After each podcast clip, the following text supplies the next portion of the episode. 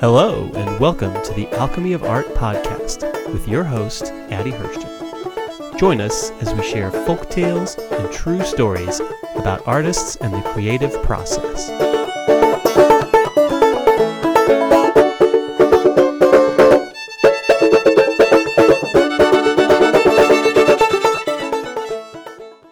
Start with our quote of the day, and today's quote is by Toni Morrison. She said, this is precisely the time when artists go to work. There is no time for despair, no t- place for self pity, no need for silence, no room for fear. We speak, we write, we do language. That is how civilizations heal. Hello, everyone. My name is Addie Hirschten. I am a contemporary impressionist painter, art instructor, author, and public speaker. The purpose of this podcast is to share stories about art and the creative process to inspire you and help you move forward, and in turn, I admit, help myself move forward. On the show, I interview artists from a wide variety of mediums so that we can learn from each other's processes and philosophy. Today's podcast features an interview with Alexis Cohen and the story behind the song We Shall Overcome. Announcements. Um, let's see. So, my painting classes at the Indianapolis Art Center for the summer are now open for registration. I also have on June 10th a flower painting party that is happening at the Hatch here in Indianapolis. And of course, the big, big, big news of the hour is that my book, The Alchemy of Painting Developing Your Style and Purpose, is finally, finally, is finally available for pre orders. So if you go to my website, azhirfineart.com, you can pre order the book, and the pre orders are happening at 15% off. So, in addition to the book being launched, I'm also going to host a book launch party where me and many of the other artists who are contributing artists to the book, there are 10 artists who contributed to this book. Um, the ones who are local are going to come to the party. And if you're in Indianapolis, I hope to see you there. It's going to be June 24th.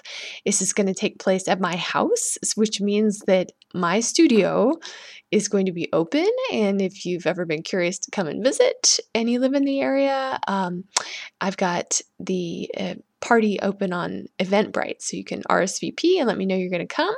And we'd love to see you June 4th, 24th. All right, enough of that. Now we are going on with the show.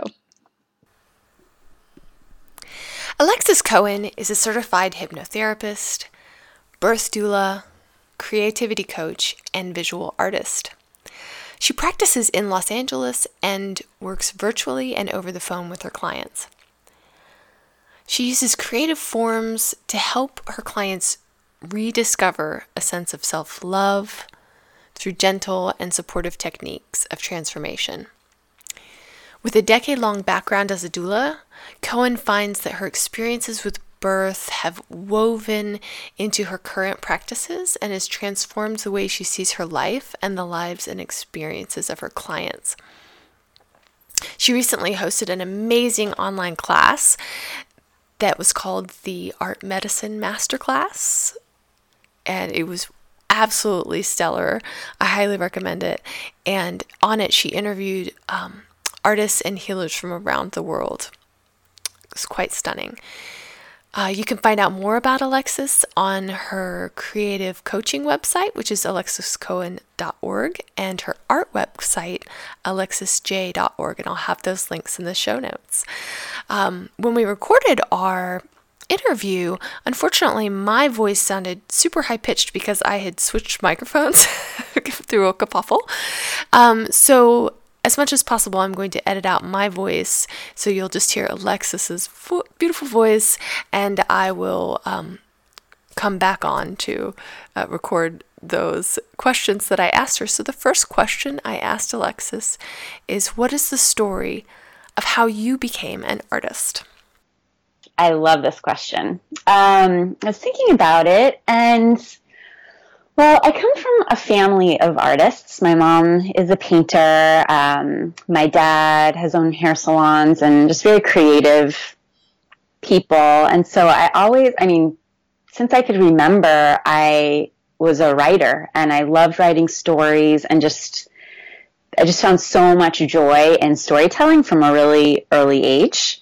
Um, and I went to school for creative writing and wrote a lot of poetry and just that, that was really how, um, I expressed myself early on in my life. And then in my early twenties, I don't even really know what inspired this, but I bought a set of oil pastels in my early, I don't know, I was like 23.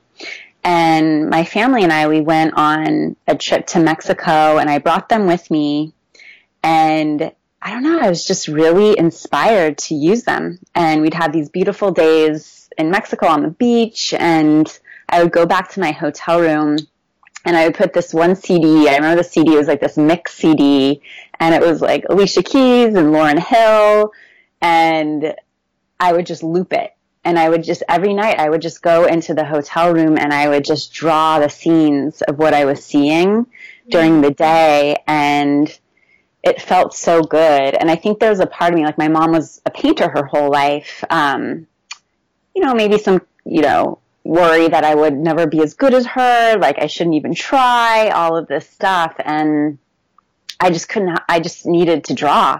And I remember showing her the drawings and I just got so much encouragement from her and my dad that it just kind of took off. Um, yeah, and I, di- I didn't realize how much, you know, I just needed that support, that encouragement, and that passion um, to try it. So from then on, I was hooked and was drawing, got into painting, um, and really decided I wanted to be an artist um, as soon as kind of that spark lit. Next, I asked Alexis, what's the story behind her art medicine free online masterclass? It's a lovely combination of artists and healers because that's what she is. And so I asked her to expound on that. Yeah, thank you. I'm so glad you're enjoying it. Um, yeah, so the Story with Art Medicine Masterclass, uh, I decided to do this series actually the day after the election. Um, I don't know about you, but I, I, definitely know a lot of people were feeling the same way that they're, um, you know, maybe not right after the the like right right after the election, there was it was a feeling I was feeling grief, mm-hmm. but then as the new year hit, um, there was just this kind of new energy that I started feeling moving through me. And right after the election, I felt like I needed to do something, but I didn't know what. And then the new year, it was just like very clear that there was there's a voice inside of me that I felt I want like I wanted to express that it was mm-hmm. time to be bigger um, that we can't wait for other people to do it for us and that in particular women have you know we're, we're kind of being inspired to really step forward in a new way mm-hmm. um, i really think we're birthing a new humanity right now and creativity, the, ener- the creative energy is really um, the thing that is going to help with that. That's what I, you know, that's what I think. Yeah. Um, so yeah, it was just really, it was just this fire inside that I just felt like I wanted to create, create something like this and really bring together artists and healers to, um, you know, who are tuning into this in the same way. And they all, you've been watching it, they all have such, they have, I feel like they all have a piece of the puzzle. And I picked these particular speakers because, um, yeah, I mean, I feel like what they're sharing, you know, the, these are all of the different elements that really help me to heal as an artist and to come forward more visibly. Um, you know, we have you know, like Flora Bowley, someone who is, is this intuitive painter and is really helping people to reconnect and discover their own creativity. And I felt like I had that early on in my art career. And it's so helpful for someone to, a teacher to, you know, just give you that encouragement that you don't have to be perfect that this is this is for the joy of creating mm-hmm. um, it's not necessarily for the product um, and you know speaking to intuitives and healers because when we're stepping forward in this way our vision opens up in a new way. Our intuitive vision and wisdom and powers come forward. And i think people don't access creativity because they're really kind of nervous about that. Um, and so I don't know. I wanted to have some healers that that speak to that. That it's that these are your strengths. Actually, these sensitivities. These are your gifts for being able to tap in and see and communicate these messages that are coming through you. Um, yeah, and then Andrew Harvey, he was the, a huge catalyst. He speaks a lot about this birth of a new humanity. And when I read his book, The Hope, um, Sacred Activism, it just really lit something even more in me where it's you can be an activist but coming from a place of love. You don't need to be an activist um, sourcing your energy from anger. And so so that's kind of like the underlying foundation of all of it. My next question for you is how i just find it fascinating that in addition to your artwork you also work as a hypnotherapist and a doula and a coach. How do you uh, use those skills in your artwork and maybe vice versa? Yeah, I think that's a great question. Well, um, well, it's it's really a story actually. Um, I I have really learned a lot about creativity from birth. Birth has been one of my biggest teachers of creativity, and as um, as a birth doula, supporting women to prepare for this rite of passage of birth. You know, I've been a doula for a long time, like uh, almost a decade. And just over the years, kind of just like honed in on, with the help of a lot of other doulas and teachers, honed in on this way to help women prepare for birth by helping them to heal their relationship to their intuition and their creative power. And when I've seen women do this, really take an active role in their healing process, their births are very fluid. They're, they're pretty straightforward. It's not traumatic. It's this joyful experience. And so in order to support women doing to birth this way, I had to be very actively involved in my own healing, my own healing of my intuition um, and creative power. And in that process, I just became a stronger artist. And I was just noticing how it was really affecting my artwork know, like I was saying, I started to paint and do visual art in my early 20s, but it was, you know, it was a lot more like lots of stops and starts. Like it would just be like blast, and then I would take long breaks. Whereas when I started to heal in this way, as I was preparing, uh, helping women prepare for birth, it became more steady and I was more prolific and I was able to sustain longer projects like I mm-hmm. like illustrated and wrote a book, but you know, with all of the tools I learned from birth about endurance and patience and what a real creative process takes. Um, especially when resistance comes up. Whereas I think before, when resistance would come up, I just would stop creating instead of seeing it that this was this was a point of stretch and moving beyond to get to another level with it. Okay, okay. Have you read um, Ina May Gaskin's The Spiritual Midwifery, the one from the 70s? Oh, yeah. Yeah, that's a great book. Oh, yeah. so, it's so hippie. Yeah, it's, it's awesome. So beautiful. Yes. I love your message of how we can use art to heal ourselves therapeutically. Do you have any stories to share that might attest to the healing power of art? Yeah. You know, I was thinking about this this question and there wasn't like one particular story that stood out to me, but it was just an overall feeling that art, especially visual art, um, it has always helped me through transitions. And you know, I, I spoke with this with a lot of, of the speakers in the the um, series that you know, when you're creating art, it's such a mirror to what's going on with you. And so, you know, during these times of transition where I like didn't know what was happening or who I was in this big change in my life, the art would be like this life raft for me. And it would just really get me through. I mean, it got me through a really bad breakup, um, a big move, you know, um, yeah, just a lot of personal personal challenges and it was just always there for me. And I've had the thought many many times as long as I have my art as long as I am painting and drawing I will be okay. Like that's all I need. Mm-hmm. um so but it, it's just that general feeling that as long as I'm connected to it I could really get through anything. Um so yeah. Yeah. Uh, somebody just today was telling me about they knew of someone who they tended to have panic attacks, but then they've gotten really into the adult coloring books that have been mm-hmm. so in lately, and it's so therapeutic just the process of doing that that they realized one day, oh, I've never had a panic attack while I'm doing this.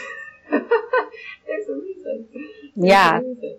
And it's cool too. My mom, growing up, I always had, like I was saying, my mom's an artist she always like if if I wasn't doing well or you know sensitive kid, she would always ask me, "Have you written?" And she would like prescribe that to me as a kid. Like if I was I was having a hard day, that that that's what you go and do. And it's it's interesting because I'm a shamanic practitioner too, and that's what the shamans would do too. Like when people were ill, they would prescribe art making. And you know, when art, I feel like when artists are not creating, we get sick, you know? Um, so it's an important thing to do. What's your favorite art book or personal art story? I pretty recently read Big Magic by Elizabeth Gilbert. Mm-hmm. Love that book. That was really, I, I love the way she describes inspiration and how the muses work. Yeah. Um, so that's, that's been one of my favorite favorite books lately, and also um, The War of Art by Steven Pressfield. Mm-hmm. That one's awesome and just speaks right to creative resistance and calls you out on all of the ways that you're mm-hmm. resisting. Um, so those two books are are pretty fantastic and have been rocking my world lately. I can't believe it. We've already blown through our questions. Oh wow! I have one more for you though, and that's yes. What's next for you? Yeah, it's a great question. And the next stage is, you know, it's, I'm creating a mentor program. Um, so it's blending all of the things that I've been doing um, with the birth work and the creative work. And I call myself a creativity doula. And it's mm-hmm. going to be a one on one program where I work with folks over a nine month period to really help them birth their creative visions into the world. And it's nine months for a reason, right? The pre- like pregnancy and birth and, you know, really helping people, even if they don't know what it is they want to make, but they're feeling something inside of themselves. Um, it can be an art project, um, you know, a, a creative life. It could be a new career. It can be anything new that they want to bring into their life. And I just, I coach them through, I that, mentor them through um, the process of connecting to that, healing to their intuition and creative power. So you can become the thing that births the thing that you want in your life, and then just really help them um, just like with tangible steps as well um, to get it out into the world. Thank you so much, Alexis, for taking the time to talk to me today, and um, I hope that everyone here will go and listen to your art medicine pre classes as well. So thank you. Thank you so much. Thank you, thank you, thank you. Thank you. And now for the story behind the song We Shall Overcome. A musician by the name of Zilphia Horton was reading through a hymn book when she found an obscure gospel hymn back in the 1940s. The words to that song were I shall overcome. I shall overcome. I shall overcome someday. She took that song to a union rally and suggested that the group change just one word of the song. Taking away I, they substituted we. As most of you are aware, the song We Shall Overcome gradually became one of the most prevalent protest songs of the civil rights movement of the 1960s. It caught on to that movement so fast because it reflected how the members of the civil rights movement together as a whole wanted to see an end to the racist social structure and to bring about change. I love this story, which what I, what I love about it is how sometimes we have to take what we've got and just tweak it a little bit. Just just work it until it's it's to that great place of harmony. Being a little ironic here because I'm talking about a song, a history of a song, but take it to a place of harmony where we're striking a chord, where it's saying what we want to say. And I love how I mean this the original song was great. I shall overcome. It's it's a great message. You know, you yourself will overcome injustice and um, move forward. But sometimes we have to have each other. We got to substitute that I for we, and we got to work together till we can find the better place. We can get to the place we want to be. So, my challenge for you all today is to see if there's one word or one little piece of an artwork that you've been making lately, something small that you can tweak that's going to be the spark that's going to ignite a larger change, the change that you wish to see in the world the sort of change that Alexis Cohen was talking about, right? So, um, this story of how we shall overcome is not one that's included in my uh, alchemy of art stories for the classroom. In fact, I'm kind of getting low on those guys. so when I first started this podcast, um, the original idea was I'm going to share all these art folk tales that I collected for that book, and and it'll it'll be a place where I can share them because I, I wanted to get them out into the world because some so many of them were so obscure. Well, now um, there are fifty stories in the book, and in several podcasts I've shared more than one story, so we're almost down to the bare minimum on it. So I'm gonna start just sharing other stories with you, like this one of "We Shall Overcome."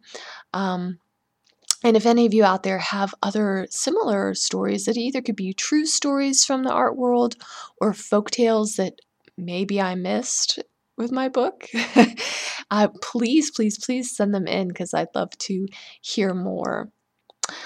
All right, so that concludes our Alchemy of Art podcast for today. May these stories about art and the creative process inspire you. May you find your voice.